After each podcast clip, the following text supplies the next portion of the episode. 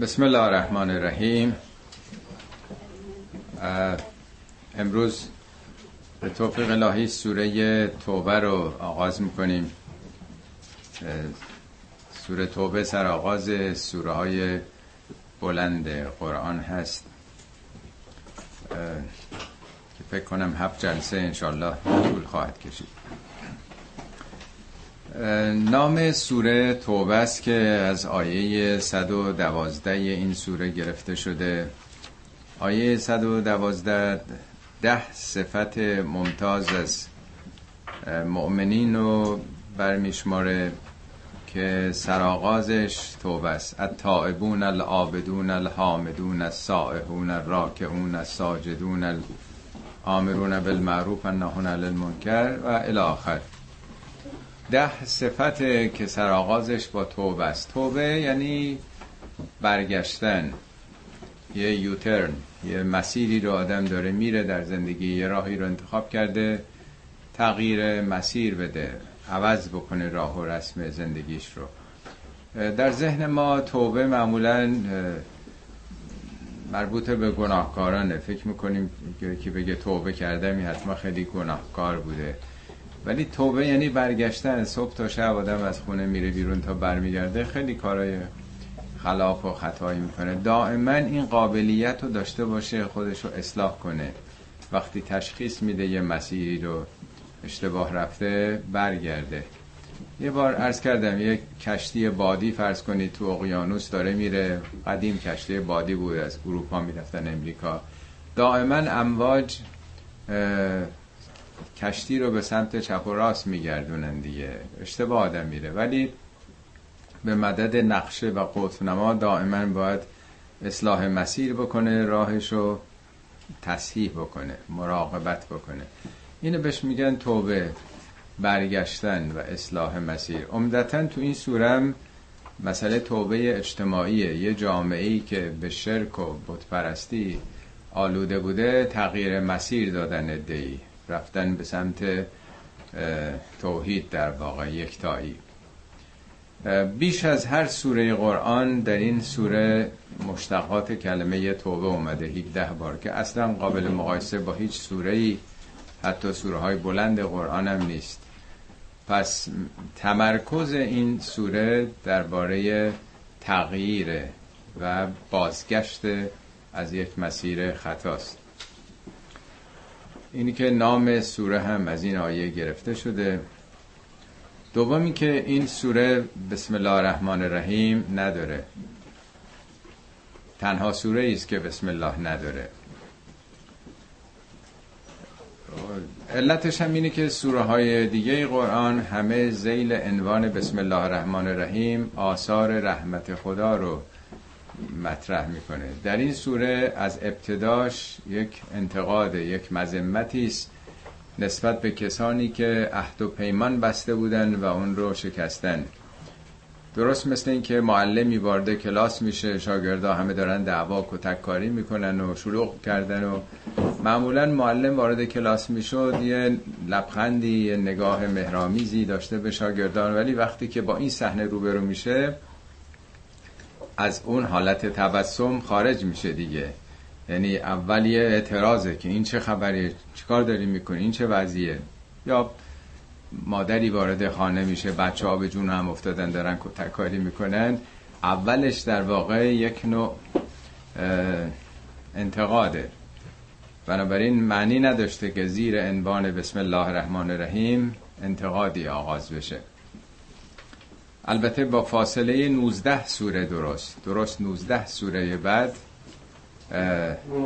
با فاصله 19 تا سوره 27 دو تا بسم الله داره. یعنی یکی در سرآغازشه یکی هم در متن هستش که حالا اون دلایل خاص خودش رو داره.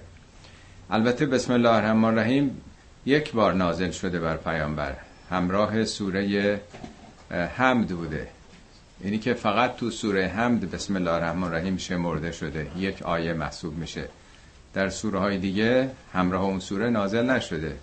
چون قرآن گفته هر کاری رو با بسم الله آغاز بکنید در سوره های دیگه اومده بدون اینکه شماره داشته باشه. یعنی که علت این که فقط در سوره حمد شمارش شده به این دلیله جالبه که این سوره نهمه با 27 تا سوره 3 تا 9 هم 27 میشه. سوره 27 هم همینطور. این ضریب 9 یا 19 که در قرآن هست در این مورد هم جالبه که کاربرد داره. اما مطلب دیگه سال نزول این سوره است. همیشه این رو تکرار کردم. شناخت این که در چه شرایطی یه سوره نازل شده یا یه آیات خیلی مهمه برای درک و فهم مزامین اون سوره. به اصطلاح در چه کانتکستی بوده چه زمان و چه مکانی چه چیزی مطرح بوده که این سخنان گفته شده. این سوره در سالهای 6 و 8 هجرته یعنی دو سال تا چهار سال به فوت پیامبر. یعنی اون اواخر اسلام در سرزمین مدینه جا گرفته جنگای متعددی انجام شده مکه فتح شده و یک امتی شکل گرفته حالا. یک هویتی پیدا کردن. بتها شکسته شده جامعه شبه جزیره عربستان دیگه داره اسلام مستقر میشه. بیشترین جنگ ها و درگیری های با اون نظام بتپرستی تو این دوران بوده. و یه طبقه جدیدم به وجود آمده که بعدها اسم منافق روش گذاشته شده. دیگه وقتی بت پرستی نیست بتها شکسته شده میگن نونو به نرخ روز باید خورد دیگه. همه بعد از انقلاب شاهد بودیم که چگونه چهره عوض کردن یه عده‌ای ریش گذاشتن و کاپشن پوشیدن و یه عده‌ای به رنگ دیگه روز در آمدن دیگه. بنابراین این سوره هم در ارتباط با دشمنان بیرونی است کسانی که دائما حمله می‌کنند جنگ ها درگیری هایی چه با یهودیانی که بودن چه با مشرکین بودپرست و منافقین درویان داخلی. خب بنابراین در یک همچین شرایطی دشمن داخلی و خارجی وجود داره رنگ سوره عوض میشه دیگه. یک نوع مقابله است یه نوع مبارزه است. یه نوع دفاع از این مشکلاتی است که وجود داره. این سوره در قرآن میشه گفت که خشنترین البته هیچ کدوم خشن که به اون معنا نیست چون جنگی هم که تو قرآنه تماما جنگای دفاعیه. ولی اگر بخوایم اسمش رو جهاد و قتال و آیات برخوردی و خشن بذاریم هیچ سوره ای در این قرآن مثل این سوره نیست. بزرگترین ایرادا و اشکالاتی که وارد کردن. آیاتی که بهش استناد می‌کنن تو تلویزیون یا کتاب ها علیه اسلام علیه قرآن عمدتا در این سوره هست. حالا ما که می‌خونیم چون دیگه ما در اون شرایط زمانی مکانی که نیستیم ما جنگی فعلا نداریم در یک حالت صلحی به سر می‌بریم. ممکنه آیات برای شما خسته کننده باشه. چون آدم به چیزی علاقه پیدا می‌کنه که موضوع روز خودش باشه.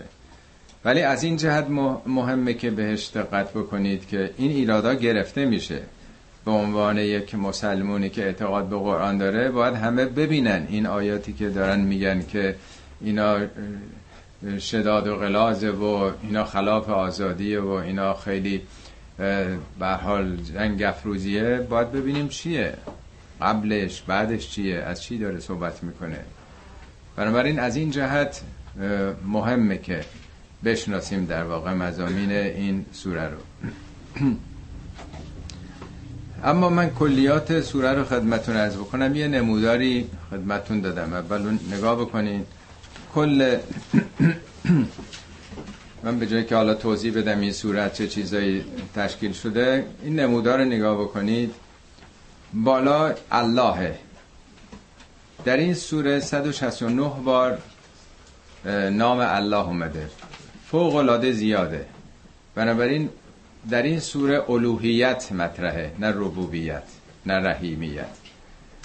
نقش الله. به طور خلاصه به ازای هر 15 تا کلمه که تو این سوره اومده یه بار الله اومده.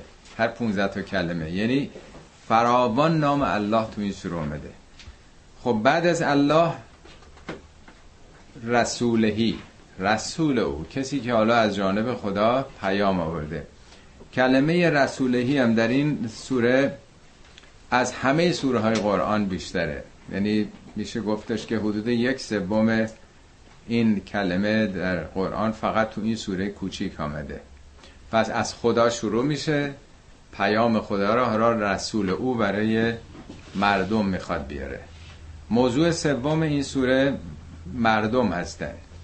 مردم سه دسته هستن. یا در برابر پیام خدا ایمان آوردن که میشه مؤمنون یا به کلی در برابرش قرار گرفتن میشه کافرون یا نه در دلشون کافرن ولی در ظاهر ادعای اسلام می‌کنن این میشه منافق درو ریاکار. این سه تا موضع در این سوره به طور نسبی از همه سوره های قرآن بیشتره. خب مؤمن به نیروی تقواست که جلو میاد. تقوا همون سلف کنترله میشه متقین این گروه. کافران همونه بودن که حقیقت توحید رو انکار کردن بتپرست بودن. میشه شرک. پس سخن از مشرکینه تو این سوره. گروه سوم منافقین با فسق. فسق یعنی قانون شکنی. حرمت ها رو و قراردادها رو نقض کردن. یعنی میشه فاسقین. این سه تا گروه هم این اسامی در قرآن از همه سوره ها بالاتره. خب حالا اینا امتحان میشن. موضوع امتحان چیه تو اون دوره؟ جهاد. دائما درگیری بوده. دائما دفاع در برابر گروه های مختلف.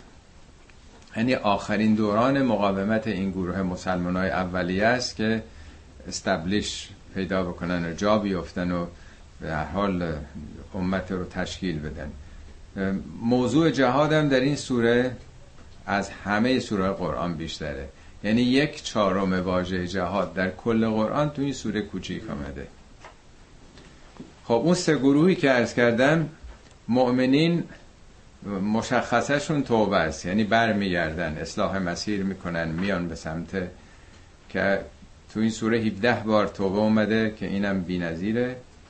کافران عهدشکنی در این سوره مرتب عهدشکنی اونا رو مطرح کرده.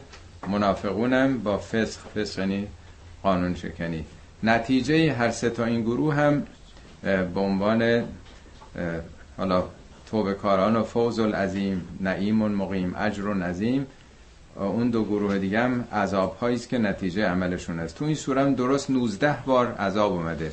جالبه تو سوره مدثرم که میگه علیهم تسعت و عشر. تو این سوره هم 19 تاست. سوره بقره هم اتفاقا 19 تاست.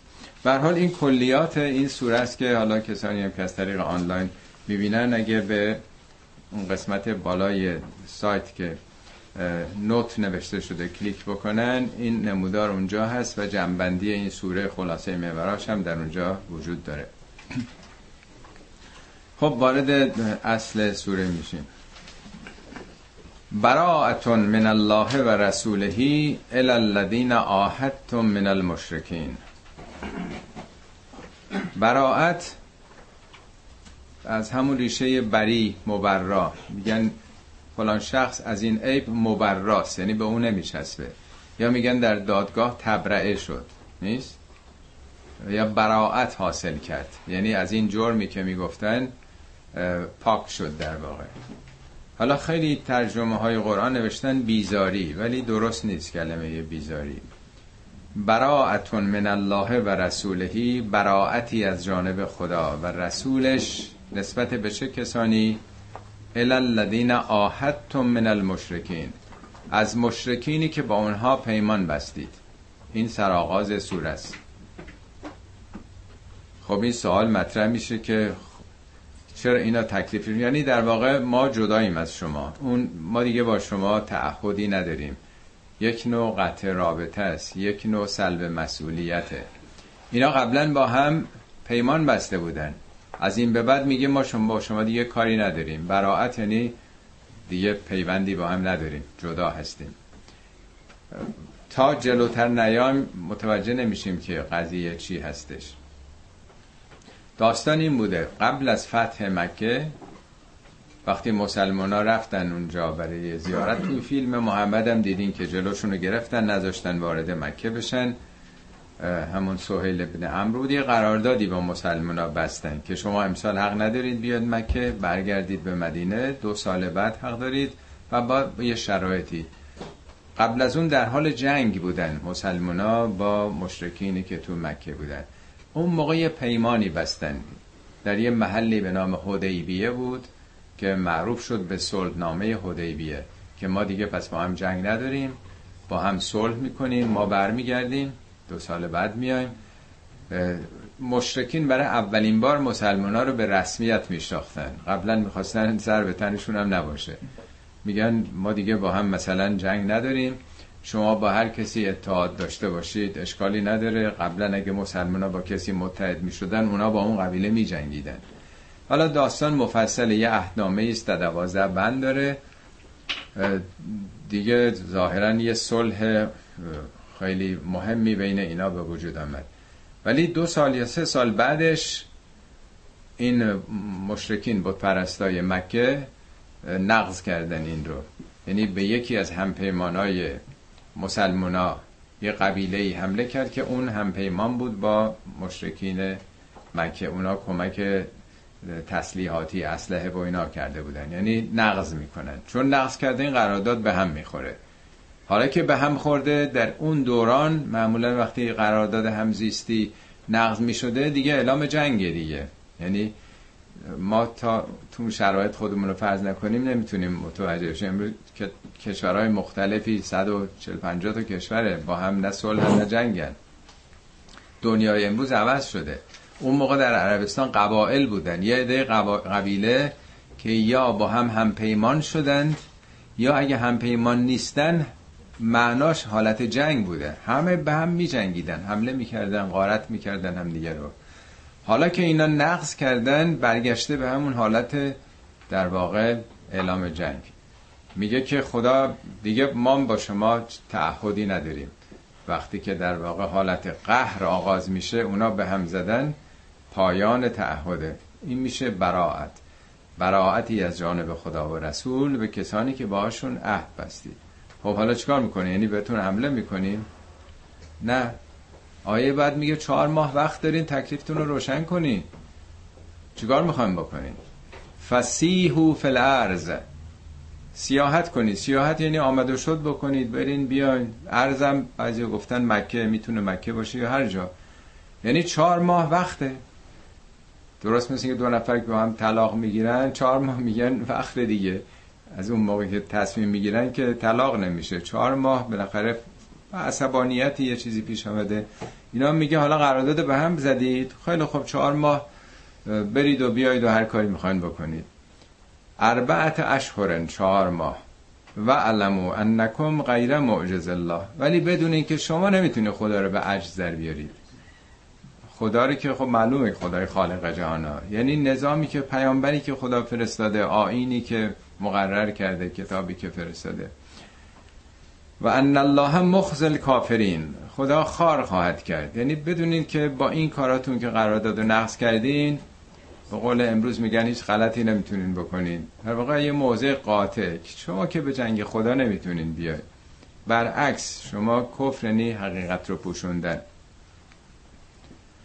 خب اینو قرار میشه که در به صورت علنی در مراسم حج اعلام بکنن. اون موقع که رادیو و تلویزیون و این چیزا نبوده که به اطلاع همه اینها برسونن. قرار میشه این اعلام بشه. کجا اعلام بشه؟ در یه جامعه ای که فرهنگ شفاهیه ایام حجه که همه هستن. حالا داستانش مفصله که میگن سرانجام حضرت علی این متنامه رو رفتن خوندن و بخشنامه رو.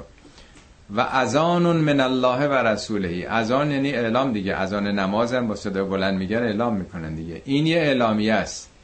یه بخشنامه است از جانب خدا و رسولش. الناسه این بخشنامه برای همه مردمی که مطلع باشن. یوم الحج الاکبر. در اون روز حج اکبر. حالا حج اکبر چه روزیه؟ بعضی گفتن چون آخرین سالی است که مشرکین با مسلمان ها با هم حج رفته بودن.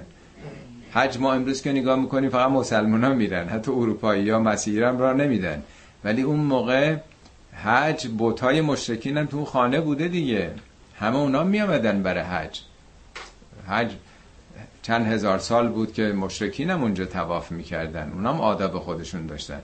همه بودن دیگه اونجا. چه مشرکین چه مسلمانان بعضی هم گفتن حج اکبر روزی است که عید قربانه که دیگه همه آمدن و تمام میشه و همه جمعن.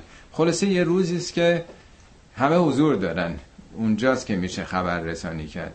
پس این اعلامیه اعلامیه ای از جانب خدا و رسولش برای همه مردم در اون روز گرد همایی با شکوه که چی؟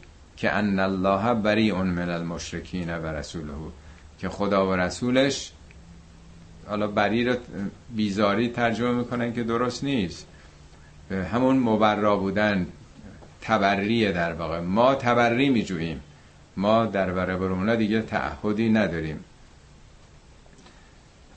فان توبتم حالا خطاب به خود اوناست. حالا اگه برگردید توبه کنید. توبه نه به اون معنای شرعیشه. توبه یعنی برگردید به همون پیمان و قرارداد مسالمت آمیزی که داشتیم. فاوبا خیر لکم به نفع خودتونه. و ان تولیتم اگر پشت کردید بی کردید فعلموا انکم غیر معجز الله. بدونید این باز تکرار میشه. اینو خوب بدونید که شما با این کاراتون نمی‌تونید شکست بدین خدا رو. خدا منظور این آینی است که حالا از جانب خدا مطرح شده. و بشر الذین کفروا به عذاب علیم. این کسانی که انکار می‌کنند به عذاب علیمی بشارت بده. ارز کردم تو این سورم عذاب 19 بار اومده. عذابم در واقع همون نتیجه عملشونه. خب آیه چهار نشون میده که این بحثا دعواها جنبه ایدئولوژیک اعتقادی نداره که چون اینا بت میپرستن چون خدا رو میپرستن پس ما با هم نمی‌تونیم زندگی کنیم. پس چه آزادی؟ مسئله سر قرار داده مسئله امنیتیه نه اعتقادی. آیه چهار ببینید خوب توضیح میده. الا الذین آهدتم من المشرکین. مگر اون مشرکینی که باهاشون عهد بستید ثم لم ینقصوکم شیئا. سپس هیچ چیزی رو نقص نکردن. یعنی هیچ یک از مواد قرارداد رو حالا ده بند بوده 15 بند بوده هر چی بوده. هیچ یک از این بندهای عهدنامه رو زیرش نزدن. چنین مشرکینی فاتمو هم ببخشین ولم یظاهروا علیکم احدا هیچ کسی رو هم علیه شما پشتیبانی نکردن. حالا خودشون ممکنه نجنگیده باشن ولی رفتن به یه گروه دیگه که به مسلمان حمله کردن اصلا و مهمات داده باشن. میگه نه اونایی که پای عهد و قراردادشون بودن. هیچ دشمن شما رو هم حمایت نکردن. فعتمو الیهم عهدهم الی مدتهم. تا پایان مدتی که این عهد و پیمان رو باشون دارید پاش وایسید. ان الله یحب المتقین. خدا متقین رو دوست داره. خوب دقت بفرمایید. اینو شما خوب می‌تونید پاسخ بدین به کسانی که میگین میگن قرآن میگه یا اسلام بیار یا با شمشیر می‌کشیم گردن می‌زنیم. میگه اون مشرکینی که باشون عهد بستید و پای عهدشون موندن زیرش نزدن دشمنان شما رو هم حمایت نکردن تا پایان مدت باشون باشین. این قرارداد پنج ساله بسین ده ساله بسین کار تقوا انجام دادن اونا. تقوا یعنی همون سلف کنترل دیگه.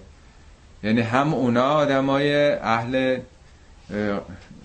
حرف حساب و پایبندی به امضا و قراردادشون بودن. این تقواست دیگه. آدم دلش می‌خواد وقتی قدرت داره چیزی رو به هم بزنه. هم شما باید تقوا به خرج بدین که به بهانه‌ای که یه عده قرارداد شکستن به جون اینام نیافتین. با اینا دعوا نکنین. اونام تقوا به خرج دادن که زیر قرارداد نبستن. پس مسئله امنیته. تو اون دورانی که امنیت وجود نداشت. نه دولتی بود نه شورای امنیتی بود نه جامعه ملل وجود داشت. قبیلا دیگه نمی‌دونم 300 400 تا قبیله تو عربستان. و شهرام که برج و بارون نداشت خوابیدن تو خونهشون یه مرتبه نصف شب یه گروه حمله کنن زن و مرد و پیر و جوان همه رو سر ببرن. پس خیلی مسئله مهم تو اون دوران بوده که تکلیف روشن بشه که به پیمان باید پایبند باشن قبائل کسی زیر پیمانش می‌زد اعلام جنگ محسوب می‌شد. فعزن سلخ الاشهر الحرم. وقتی این چهار ماه تمام شد صحبت از این بود که اینا چهار ماه وقت دارن تکلیفشون روشن کنن. میان در واقع خسارت اونا که کشته شدن به خاطر نقض عهد اونا بدن. حاضرن دو مرتبه پیمان رو تاکید بکنن یا نه؟ می‌خوان با هم حالت صلح داشته باشین یا نه؟ چهار ماه وقت دارن. اگه چهار ماه اتنام نکردن پس حالت جنگ دیگه. دو تا کشوری که در حالت جنگن یا دو تا قبیله که در حال جنگن چیکار می‌کنن؟ این آیه حالا شما بخونید به نظر خیلی خشن میاد. اگه قبل و بعدش هم نخونیم. وقتی که این چهار ماه تمام شد فقتل المشرکین حیث وجدتموهم. هر کجا پیداشون کردید بکشیدشون. و خضوهم بگیریدشون. خوز یعنی دستگیری. و سروهم محاصرشون بکنید. و قعدو لهم کل مرصدن. در هر کمینگاهی بنشینید. یعنی کمین بکنید در راه ها این برون بر البته از شدت به ضعف شروع کرده. معمولا اول میگن که در واقع کمین کنید کمی که کردید معاصره کنید معاصره کردید دستگیر کنید بعد بکشید. دیگه نیست. ولی از اون طرف می‌خواد بگه مسئله جدیه. یعنی یا بر حسب مثلا موقعیت اینا چه کار کردن. ببینیم ما وقتی قبل رو نفهمیم که چی بوده موضوع بیاریم امروز بخونیم. مشرکین هم بگیریم هر کسی که خدا رو قبول نداره. اینا که استناد می‌کنن میگن که این مسلمان ها تو کتابشون حرفا هست. میگن مشرکین هر جا دیدیم بگیریم بکشین. خب ما که اسلام قبول نداریم یا خدا رو قبول نداریم پس ما مشرکیم. پس اونا در کتابشون هست که هر وقت ما رو دیدن دیدن حالا زورشون نمی‌رسه. ولی اگه زورشون برسه در کتابشون نوشتن هر وقت یه بی اعتقاد دیدین بکشیدشون. بنابراین اگرم حالا بعضیاشون صلح طلبن چون زورشون نمی‌رسه. ولی اگه بفهمین تو چه دورانی بوده برای چه شرایطی این داره خطاب به اونا میگه. برای همیشه که نیست. مسلمانان در یک اقلیتی بودن باید از خودشون دفاع می‌کردن. اونم با قبایلی که عرض کردم قرارداد و در واقع نقض کردن. اون موقع اعلام جنگ بوده دیگه. حالا ما اگه با عراق مثلا جنگ داشتیم در این هشت سال گوین که اون جنگ هم همش باطل بود و بی معنا بود بین دو کشور مسلمان. ولی خب به حال هر از اون طرف می آمدن دستگیر می‌کردن از این ور می‌رفتن میکشتن جنگ دیگه. پس اینا حالت جنگ داره مسائل امنیتیه.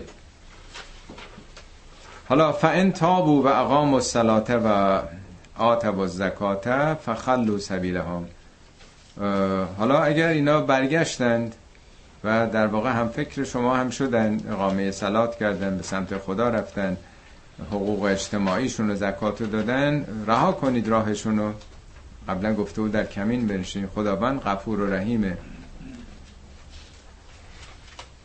خب آیه بعدی حالا ببینید اون طرف که تو مکه بودن اونا همه دنبال ابو سفیان و نمی‌دونم ابو جهل و همه دیگه کتابا رو خوندین و تاریخ رو می‌شناسین دیگه. ولی بعضیا در واقع توی جامعه وقتی یه حکومتی زیر عهد و پیمان میبنده معناش این نیست که همه موافق بوده باشن. ولی افرادی یا قبایلی وجود دارن که نمی‌خوان این جنگ و درگیری ها بشه می‌خوان صلح باشه. آیه بعد این رو توضیح میده. و ان احد من المشرکین استجارکه حالا اگه یکی از این مشرکین از تو پناه خواست استجارکه جار یعنی همسایه به معنای پناهه. پس این دو گروه در حال فعلا محاربه و جنگ قرار گرفتن دشمنی اعلام جنگه حالا یکی از تو پناه خواست خطاب به پیامبره. فاجره پناهش بده ببر خونت حتی یسمع کلام الله که مستقیم از خودت بشنوه کلام خدا رو بشنوه. ثم ابلغه مأمنه. بعد برسونش به معمنش معمن یعنی محل امن امن او. ذالکه به انهم قوم لا یعلمون. اینا نمی‌دونن. این مشکلات برای اینی که اینا نمی‌دونن نمی‌شناسن. خب معمن جای امن از شر کی به پیامبر باید برسونتش؟ چرا میگه جای امنی برسونش؟ امنیت از کی؟ امنیت از دست کی؟ خودی خود مسلمانه دیگه. به پیغمبر به عنوان رهبر جامعه میگه اگر از یکی از اینا پناه خواست پناه بده ببر خونت باش صحبت بکن. نمیگه اگه اسلامو پذیرفت که پذیرفته بین گردنشو بزن. اینطوری دارن میگن دیگه که یا اسلام میاری یا گردن می‌زنی. میگه باش صحبت کن بعد برو برسونش یه جای امنی که مبادا یه آدم متعصبی بیاد بگی این جزء مشرکینه بخوام بکشنش. و اینا نمی‌دونن تقصیر نداره. آیه بعدم باز خطاب به اون مسلماناست که چون دستور قاطعه که شما دیگه در قبال اینا تکلیفی ندارید. خیلی قاطع. ولی هنوز یه عده‌ای چه بسا شاید حالا ببینیم تعلل می‌کردن. میگه کیف یکون للمشرکین عهد عند الله و رسوله. چطور ممکنه که این مشرکین عهدی نزد خدا و رسول داشته باشن؟ عهد یعنی تعهد. چطور انتظار دارین که خدا و رسولش متعهد به اینا باشن؟ تعهد داشته باشن که هر کاری کردن پذیرفتنیه. نه شوخی نیست این مسائل. الا الذين عاهدتم من المسجد الحرام. مگر اونایی که باهاشون عهد بستید نزدیک مسجد الحرام فمستقاموا لكم فاستقیموا لهم. مادامی که اونا باهاتون مستقیمن رو راستن. وایسادن رو قرار داد شما باشون باید رو راست باشید. ان الله یحب المتقین. خداوند متقین رو دوست داره. ببینید باز این داره یه زاویه دیگه تکرار میشه. تکرار این کاملا نشون میده مشکل این نیست که اونا مشرکن ما مسلمونیم. اونا اعتقاد اونجوری دارن ما نداریم. مشرک مسئله امنیته. وگرنه چه فرق می‌کرد که پایبند به قراردادشون باشن یا نه؟ میگه اونایی که قرارداد نقض نکردن مادامی که اونا صافن. شما هم صاف باشید باشون. رو راست باشید. کیف فان یظهروا علیکم لا یرغبوا فیکم الا ولا ذمتا آخه چطور شک و تردید دارید؟ اینا اگه به شما قدرت پیدا کنن بر شما مسلط بشن لا یرغبوا فیکم الا ولا ذمتا رایت الا به معنای خیشاوندیه. خب جوامع کوچیک قدیم همه با هم فامیل بودن دیگه. ده هزار تا جمعیت مکه مثلا بوده. این مال این قبیله. همه یه پیوندی بالاخره نوه عمو عمه خاله نمی‌دونم. یه چیزایی با هم بودن دیگه اینا. میگه اینا اگه قدرت پیدا کنن رحم به کبیر و صغیر نمی‌کنن. نه رعایت خیشاوندی می‌کنن ولا ذمتن. ذمه یعنی پناه دادن زمانت قبول در اون موقع بوده عربستان می‌گفت این در ذمه من. من اینو پناه دادم. کسی دیگه حق نداشته. یه نفر وقتی می‌گفته این در ذمه منه این قانون تو اون دوران بوده. کسی دیگه حق میگه دیگه شما رو زمانت نمی‌کنن براتون. پدرتون رو در میارن. یعنی شوخی نیست. شما اگه بخواین زنده بمونین باید جدی باشین در برابر متجاوزین. یرزو نکن به افواههم. با سخنانشون شما رو راضی می‌کنن. و تعبا قلوبهم. دلاشون عبا داره.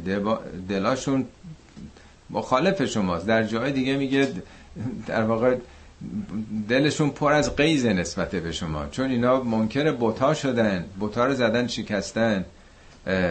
به خدای واحد اعتقاد دارن. مخالفش شفاعت و توسل و همه اینا رو زیرش زدن اونا اصلا می‌خواد سر به تن اینا نباشه. میگه باید جدی در برابر اینا باشین. وقتی قرار داد و نقض می‌کنن حاضر نیستن با شما با صلح زندگی کنن آماده باشین که در برابرشون قرار بگیرید. و اکثرهم فاسقون. بیشترشون فاسقن. فسق در زبان عربی یعنی حرمت شکنی قانون شکنی. قوانین رو زیر پا گذاشتن. اینا به چیزی پایبند نیستن. فقط به قدرت خودشون هستن. اشتروا با آیات الله ثمنا قلیلا فسدوا عن سبیله انهم ساء ما كانوا یعملون.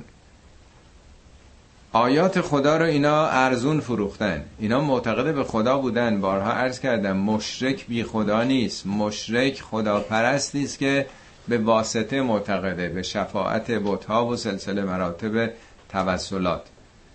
تو قرآن بارها گفته که اینا چقدر اعتقاد به خدا هم داشتن. میگه خدا رو فروختن به همین پست و مقامشون. رئیس پردهدار کعبه باشه کلیددار کعبه باشه ابو سفیانا و ابو جهلا و اینا. بنابراین صد راه خدا شدن. فصدو ان سبیلهی. یعنی نمی‌ذارن مردم از ها منصرف بشن خدای واحد رو بپرستن. الان خیلی ها این مسئله رو مطرح می‌کنن که این همه قاتلو قتلو جاهدو هست. بابا مسلمان ها اقلیت زیر فشار و شکنجه و آزار بودن. مسلمان ها داشتن کشته می‌شدن. اینا که 13 سال تو مکه بودن چقدر تعدادشون 70 80 نفر از اونجا بالاخره هجرت کردن؟ همش زیر شکنجه آزار و کشته تو مدینم که رفتن که دست سرشون بر نداشتن. اونا که به کسی نمی‌خواستن زور بگن که بیان مسلمان بشین به زور. قضیه برعکس بوده. یه جامعه ای که قرنهاست داره بت میپرسته یه اقلیتی حالا اومده یه ساز جدیدی داره می‌زنه اونا نمی‌خوان اینا آزادی داشته باشن حرفشونو بزنن. مسئله کاملا وارونه است. البته کسی این آیاتو مثل داعش رو نمی‌دونم اینا نفهمن و فکر کنن حالا قرآن داره اینا رو میگرد کجا پیدا کردی گردن بزنی. خب اون یه نوع بدفهمیه ولی آیات قرآن تو زمان خودش معنا پیدا می‌کنه. تو کانتکس خودش باید فهمید این دستورات به کی داده شده برای چه منظورهایی. لا یرغبون فی مؤمن الا ولا ذمتن. اینا رعایت هیچ خویشاوندی و هیچ تضمینی و هیچ نوع پناه دادنی درباره مؤمنین نمی‌کنن. چون می‌خوان سر به تن شما نباشه. چون اینا اپوزیسیون بودن. اپوزیسیونی در برابر یک جریان چند هزار سال شرک و بت پرستی نفرت داشتن از این خداپرستان. و اولئک هم المعتدون. اینا اهل تعدی. اهل تجاوز به دیگرانن. قبول ندارن که شما حق انتخاب دین و آین دارین. قبول ندارن که شما در برابر فرهنگ آبا و اجدادی اونا قیام کردین و منکر همه اون اعتقادات شدید. فان تابو و اقام الصلاه و آتوا الزکات فاخوانکم فی الدین حالا اگه برگردن دست از این چیزا بردارند و از اهل صلات و زکات باشن اینا دیگه برادرای دینی شما یعنی مسئله این نیستش دیگه. شما با هم یکی شدید دیگه. جنگی با هم ندارید. و نفصل الآیات لقوم یعلمون. آیات رو ما این چنین برای مردمی که بفهمن علم داشته باشن تفصیل میدیم. و ان نکثو ایمانهم من بعد عهدهم. حالا اینا یه بار این پیمان رو شکسته بودن که اینجا در واقع اعلام دیگه نبرد شده. میگه اگر ایمانشون رو شکستن. ایمان این ایمان نیست. من دیدم توی یکی از تلویزیون ها به این آیه استناد می‌کرد که گفتن که اگه بل تو همین آیه میگه انهم لا ایمان لهم. گفت که آیه قرآن لا ایمان لهم. اینا چون ایمان ندارن باشون بجنگ ایمان جمع یمینه. یمین یعنی دست. اون موقع که سواد نداشتن. دو تا قبیله که با هم می‌خواستن پیمان ببندن با هم دست می‌دادن. بنابراین معنای ایمان یعنی پیوندها یعنی امضاها یعنی تعهدات. و ان نکثو ایمانهم.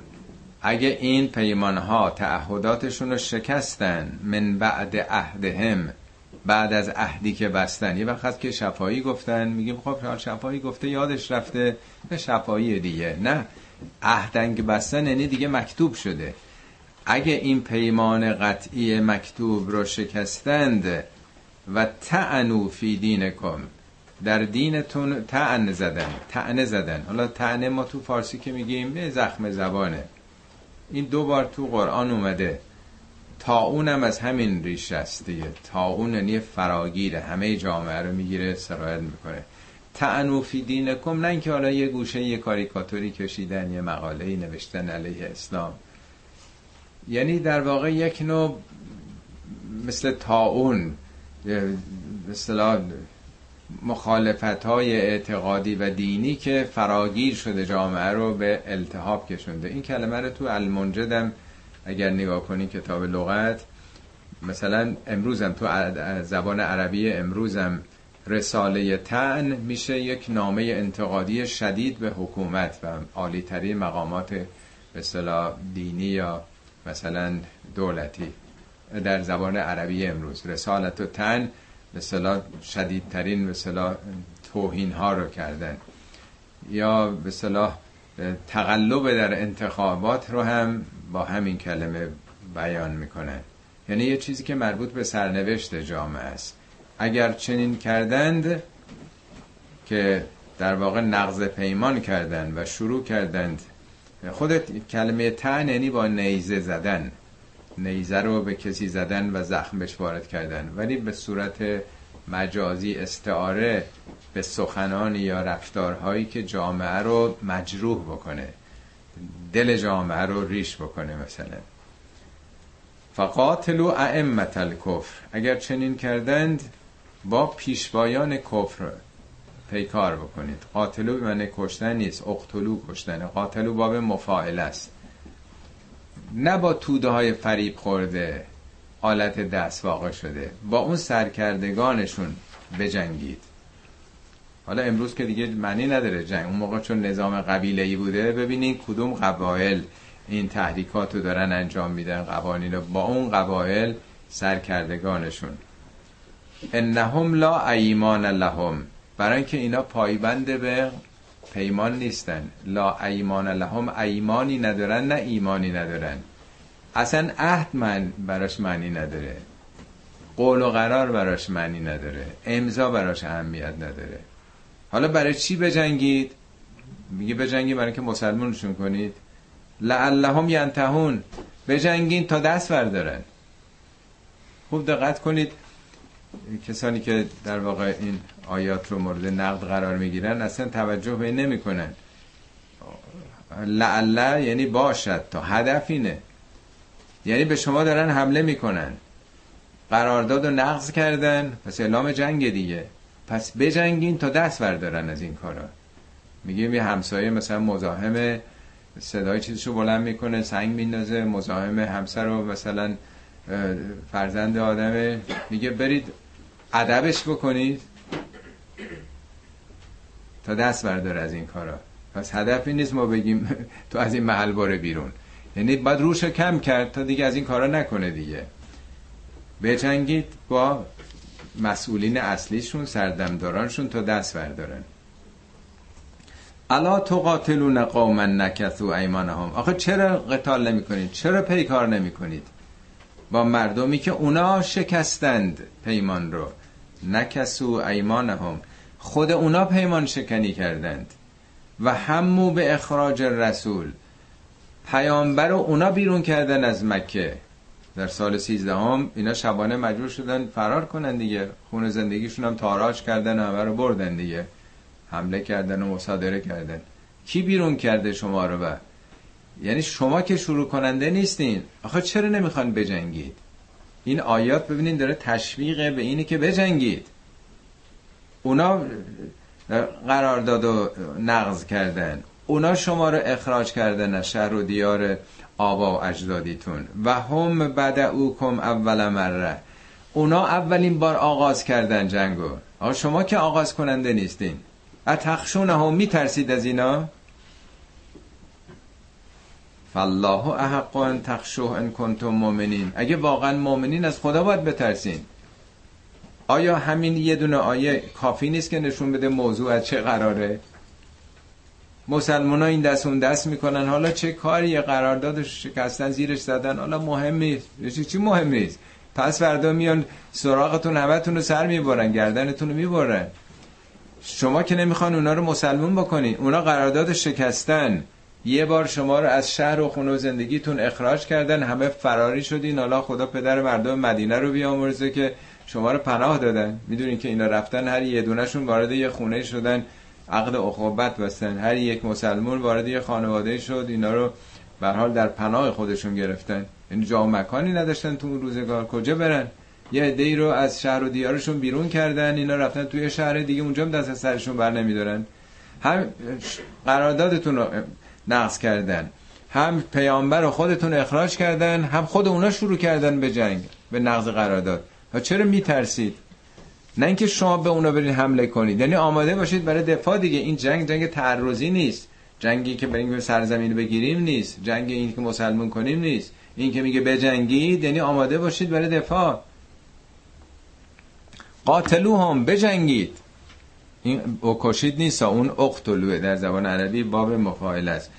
بجنگید یو عذبهم الله بعیدیکم خدا به دست شما اونا رو باید تنبیه بکنه. کیفر بده. این اون متجاوزن آدم کشن نمی‌ذارن کسی عقیدش انتخاب بکنه. همینطوری که دست بر نمیدارن. به دست خدا که مستقیم نمیاد که کسی رو تنبیه بکنه. شما باید اینا رو سر جاشون بنشونید. و یخزهم. اونا رو باید خار بکنه و ینصرکم علیهم. خدا شما رو یاری باید بده تا خودتون باید را بیفتین. همت کنید. و یشف صدور قوم مؤمنین. تا سینه مؤمنین شفا پیدا بکنه. اینا خاطرات کسانی که زیر شکنجه کشته شدن هنوز همراه دارن. سمیه ها و یاسر ها چقدر از اینا کشته شدن؟ چقدر شکنجه و آزار دیدن؟ دوران مکه. اون سال سیزدهم هم که شبانه فرار کردن همش خاطرات دو سال حدود دو سال تو اون دره ابو طالب اینا شب ابی طالب اینا رو بایکات کرده بودن توی دره ای. اصلا جا نداشتن اینا. عدهشون از بیماری مردن اون موقع. همه این خاطرات هست. بعدم که آمدن مدینه پدرشون در آوردن جنگ بدر جنگ احد پشت سر هم جنگ احزاب که سه برابر جمعیت مدینه دشمن محاصره کرده بود می‌خواستن قتل عام بکنن به ابتکار سلمان فارسی دور اون شهر خندق کندن همه این خاطرات هست. میگه بجنگید تا دلتون خنک بشه که مثلا ذلت و ضعف و تو سری خوردگی رو در برابر اینا نشون ندادین. قرار گرفتید در برابرشون. و یذهب غیظ قلوبهم. این غیظ و خشم و کینهشون بره یا حالا این طرف یا منظورشون اون طرف هاست یا این ولی هاست. و یتوب الله علی من یشا تا خداوند بازگشته اون کسانی رو که صلاح بدونه بپذیره. این توبه به خدا نسبت داده. توبه ما هم توبه می‌کنیم خدا هم توبه می‌کنه. توبه ما یعنی بازگشت به سوی خدا. توبه خدا یعنی بازگشت به سوی بنده. بنده وقتی به سمت او میره رحمت خدا هم برمیگرده دیگه. وقتی شاگرد درس نمی‌خونه معلمم نمره بهش نمیده. اون درس می‌خونه اون نمره حالا بهش میده. این یه رابطه دو طرف است. میگه شما با این آمادگی جهاد و دفاع از خودتون خدا به شما برمیگرده با نصرتش با رحمتش.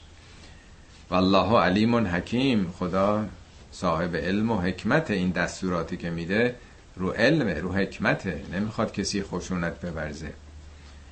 ام حسبتم ان تترکو. شما فکر می‌کنید شما رها کردیم؟ همین. گفتین مسلمونیم ایمان آوردیم تمام شد. بارها تو قرآن این آمده. میگه باید همتون امتحان بدین. ایمان و اسلام که زبانی نیست لفظی نیست. ولما یعلم الله الذین جاهدوا منکم. هنوز برای خدا مشخص نشده کیا حاضرن جهاد بکنن. جهاد یعنی تلاش توأم با سختی قبول رنج و محرومیت. منظور از جهاد همیشه نظامی نیست. ولی حالا شما باید دفاع بکنید از زن و بچهتون و خونه و زندگی و آرمانتون. همه گفتین مؤمن هستیم. بفرمایید بسم الله شروع کنید دفاع کنید از موجودیت خودتون. فکر نکنید ما شما رو رهاتون کردیم. ام حسبتم من تترکو. هنوز برای خدا معلوم نشده که چه کسانی اهل جهادن. ولم یتخذو من دون الله ولا رسوله ولا المؤمنین ولیجتن. هنوز مشخص نشده چه کسانی به جز خدا و رسولش و مؤمنین ولیجه می‌گیرن یا نمی‌گیرن. ولیجه لغت جالبیه. در زمین وقتی بارون میاد آب که به تدریج تو زمین نفوذ می‌کنه قطره قطره میگه خداوند می‌دونه ما یلج و فل ارز اون چی که از زمین یواش یواش میره و ما یخرج منها. بخاری که از زمین یواش یواش میاد بیرون. یعنی یه حرکت تدریجیه نفوذ تدریجی. نفوذ تدریجی آب در زمین و تبخیر تدریجی رطوبت از زمین. تبدیل شب و روز هم قرآن میگه یولج لیل فی النهار و یولج النهار فی اللیل. ناگهان که شب نمیشه. ناگهان هم روز نمیشه. یک ساعت یا ساعت و نیم طول می‌کشه. به تدریج در هم دارن نفوذ می‌کنن. ولی یعنی کسی که همراز شما همدم شماست. نفوذ کرده تو وجودتون تو زندگیتون. میگه هیچ مؤمنی غیر خدا و رسول و مؤمنین دیگه ولیجه نباید بگیره که انقدر مثل در جای دیگه کلمه بتانه رو میاره. بتانه مثل زیرپیرنی مثل زیرپیرنی همدم اسرارشه. اصطلاحا میگن با هم جیکوپیک دارن. خیلی نزدیک. یعنی شما نمی‌تونید با یه بت پرست با یه مشرک خیلی با هم خودمونی باشید. اسرار همه چی هم دیگه رو بدونید. روابط عادی خیلی خوبه. سلام علیک و یک روابط انسانی با همه باید داشت. ولی اونی که دیگه اسرار شما رو می‌دونه با شما خیلی در واقع نزدیکه. دوست جونجونی میگیم تو فارسی. میگه باید معلوم بشه که آدما اعتقاد به خدا و رسول و ایمان پیدا کردن باز همون روابط رو با اون بت سابق دارن یا ندارن؟ باید معلوم بشه. میگه همه اینا امتحانه. حالا اینجا که میگه شما باید خودتون رو نشون بدین تا خدا بدونه ظاهر آیه ترجمهش اینه. ولی بعضیا میگن تا برای خودتون معلوم بشه یا مشخص بشه. این حالا یه بحث فلسفه است که فلسفیه که آیا خدا نمی‌دونه؟ یا مثلا برای دیگران باید معلوم بشه. ظاهر آیات که بخوایم ترجمه کنیم همینه. اون کسانی هم که اعتقاد دارن که در واقع ما باید یه کاری بکنیم تا در علم خدا بیاد خدا در وجود ما خودش از روح خودش نمیده اختیار به ما داده. اگه غیر از این باشه میشه جبر. در انسان اختیاری گذاشته ما باید یه کاری بکنیم وقتی اون کار کردیم در جهان هستی وجود پیدا می‌کنه اون کار. علم خدا برش تحقق پیدا می‌کنه. حالا یه بحث مفصلی است که جاش در اینجا نیست. خب حالا اینا اینجا این اعلامیه این بوده که دیگه چهار ماه اینا وقت دارن دیگه حق ندارن که تو این شهر بیان. حق ندارن که در واقع با هم یکی بشن. این مشکل پیش میاد دیگه. آیه بعدی یه نگرانی برای مسلمان ها بوده که خب بالاخره خرج این مراسم رو باید مشتکین اکثریت بودن دیگه. اونا بالاخره میان اینجا ایام حج یه بازار مکاره بوده دیگه. کالاها رو می آوردن یعنی در واقع مثل دوبی امروز بوده دیگه. business خیلی رونق داشته. خب اگه اینا نیان تو مکه دیگه مجاز نباشن خب پس دیگه خرج شهر از کجا می‌ذاره خرج تعمیر و نگهداری مسجد الحرام همش میفته رو دوش ما. این آیه داره پاسخ به اون مؤمنینی میده که براشون مسئله پول مطرحه مسئله مخارجه. میگه ما کان للمشرکین ان یأمروا مساجد الله شاهدین علی انفسهم بالکفر. ما کانه یعنی شایسته نیست سزاوار نیست صلاحیت ندارن. برای مشرکین شایسته نیست که بخوان یعمرو مساجد الله. مساجد خدا رو اونا مرمت بکنن. یعمرو تعمیر دیگه. تعمیرم یعنی عمر دادن. ساختمان داره خراب میشه تعمیرش بکنیم عمرش رو بیشتر کنیم. حج و عمرم همینه دیگه.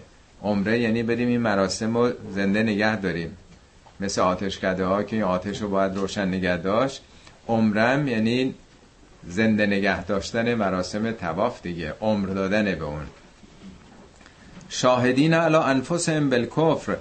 میگه این مشرکینی که عملا انکار می‌کنن این حرفا رو. قبول ندارن توحید و قبول ندارن این آینو شاهد بر این کارن. خودشون نمونه و یعنی داد می‌زنه اعمالشون. آخه چطور می‌تونن اونا بیان این خانه رو تعمیر بکنن؟ وظیفه و مخارج نگهداری این خانه به عهده اونها باشه. اولایکه حبتت اعمالهم. اونا اعمالشون تباه در نظام خدا. کسی که بت رو بپرسته شفاعت بت ها رو بپذیره که این قابل قبول تو نظام خدا نیست. این تباهه. و فناره هم خالدون. اینا در آتش اعمالشون جاودانن. پس کی می‌تونه تعمیر بکنه اینجا رو؟ انما یعمر مساجد الله من آمن بالله و الیوم الاخر و اقام الصلاه و آت الزکات و لم یخش الا الله و اسا اولئک ان یکونوا من المهتدین. انما یعنی این است و جز این نیست. مساجد خدا رو کیا می‌تونن بسازن؟ مرمت کنن تعمیر بکنن. پنج تا صفت میاره. مساج اینجا رو کلی داره میگه. یکی این که من آمن بالله خدا رو قبول داشته باشه. دوم یوم الاخر به آخرت باور داشته باشه. سوم اقام سلات اهل روی کرده به خدا باشه با خدا ارتباط داشته باشه. چهارم آت از زکات حقوق اجتماعیش و مالیاتش رو بپردازه. پنجم لم یخش الا الله جز از خدا از کسی دیگه نترسه نه تحت تاثیر قدرتمندان قرار می‌گیره. عامل دست دیگران میشه. مفسرین معمولا میگن این آیه راجع به همون مسجد الحرامه اگر اینطور بود اول می‌گفت ما کانال المشرکین ان یعمرو مسجد الحرام ولی وقتی مساجد الله گفته نشون میده نه تنها مسجد الحرام بلکه هر مسجدی. آیا از این نمیشه فهمید که پس مسجد امروز نمی‌تونه به ابزار حکومت ها بشه پایگاه سیاسی بشه؟ کیا حق دارن مسجد بسازن؟ پس مسجد نمی‌تونه که یه وسیله در اختیار حکومت ها باشه پایگاه بسیج باشه مثلا. نمی‌دونم تبلیغ کننده فلان رهبر فلان جامعه باشه. مسجد سازندگانش خرج دهندگانش همه اون کسانی که مسجد رو زنده نگه میدارن باید با این خصوصیات باشه. و داریم نتایج و آثارش رو می‌بینیم که وقتی مساجد در اختیاری حکومتی قرار می‌گیره پیش نمازا رو حتما اونا باید تعیین کنن. یک نفر نمی‌تونه خارج از اون شورای به صلاح ائمه جمعه و جماعت باشه. همه در اختیار اوناست. این دیگه مساجد ملت نیست. اینا مساجد حکومتیه. کشورهای اهل تسنن اوقاف تعیین می‌کنه. حالا مال ما دیگه بدتر از اوقاف. آیه بعدیش هم خیلی جالبه. اجعلتم سقایت الحاج و امارت المسجد الحرام که من آمن بالله و الیوم الاخر و جاهد فی سبیل الله لا یستبون عند الله والله لا یهد القوم الظالمین. خب اون, موقع چند چیز خیلی مهم بوده. یکی شغل و منصب آب دادن به حاجیا حالا که این همه دستگاه آب سرد کن از هر گوشه ای گذاشته 1400 سو برین عقب. من فکر کنم حدود مثلا 40 سال پیش رفتم حج برای اولین بار دوران جوانی بود. اصلا آب اونجا وجود نداشت. هتل که چند تا بود اونام دوش اصلا آب نبود که اصلا آدم بخواد هتلاش آبی نداشت. بنزه پنج دقیقه آبش تمام می‌شد. 1400 سال پیش اون موقع لوله کشی نبوده آب نبوده بهترین کاری که آدم فکر می‌کنه ثوابه مهمانان خدا رو بریم حجاج تشنه لب و آب بهشون برسیم. خدا دیگه خیلی هوای ما رو بهش خواهد داشت. دومی که بیایم خونه خدا رو بسازیم. یکی تو این روزگار بیاد برای ما مرگشمون رو بده یا خونه برامون بگیره دیگه تا ابد می‌خوام رو سرمون بذاریمش. آدم فکر کنه خدا میجوریه دیگه. مهماناشو بریم پذیرایی کنیم و خرج تعمیر و نگهداری خونش هم بدیم دیگه. جامون تو غرفه های بهشته. میگه شما فکر کردین که آب دادن به حاجیا و ساختن مسجد الحرام اینا قابل مقایسه است با کسی که ایمان به خدا و آخرت داره و حاضر در راه حق جهاد بکنه دفاع کنه؟ لا یستبون اینا مساوی نیست. دعواها اون موقع بوده کی می‌خواد حالا پردهدار کعبه بشه؟ آه. بعد از فتح مکه اتحان معروف میگن حضرت علی از پیامبر خواستن که من عهدهدار کلیدداری و پردهداری کعبه پیامبر گفتن. نه همون کسی که در دوران تاغوت بود خبرش کردن به همون دادن. و حضرت علی گفتن نه کارهای مهمتر برای تو داریم. کار مهمتر چی بود؟ جهاد و محرومیت و مشکلات و اون کارا که کاری نداره. ببینید خیلی این مهمات ارزش های ما چیه؟ ما این کارهای راحت رو می‌خوایم. خب هر کی پول داره میره پردهدار میشه که عبد... نمی‌دونم کلیددار میشه. الان نمی‌دونم شما می‌دونین نه حال تنها مسئله کعبه نیست. یه شغلی در اماکن متبرکه ما در مشهد در قوم این در واقع خدام خادم حرم امام رضا یا نمی‌دونم حضرت معصوم جای دیگه بودن اینا این افتخارات تو خانواده ها میگرده. پولم نمی‌گیرن خیلی از اینا. الان کسانی هستن که میلیاردرن. دکترن مهندسن. افتخارشون اینه که به اونا اجازه میدن یه نصف روز یا چهار ساعت برین اونجا تو کفشداری خادم بشین. اینم نیگر میدارین افتخار رو به فرزندشون به نسل بعد. رقابت سر این کار. نمی‌دونم چقدر شما اطلاع دارین نه برای پول. یعنی ما تصورمون اینه که ما روز قیامت میگیم من کفشدار مثلا چیز بودم. این دیگه جامون تایبه یا میریم قبر دو نبش مثلا تو صحن مثلا شابدارزیم کجا. ما اهمیت رو این چیزا میدیم. خدا میگه اماکن متورکه پیامبر اماماتون که هیچی. خونه خدا هم شما برین بخوان بسازین. حاجی های خدا هم بخوان برین پذیره ازشون بکنی که اینا کار نیست.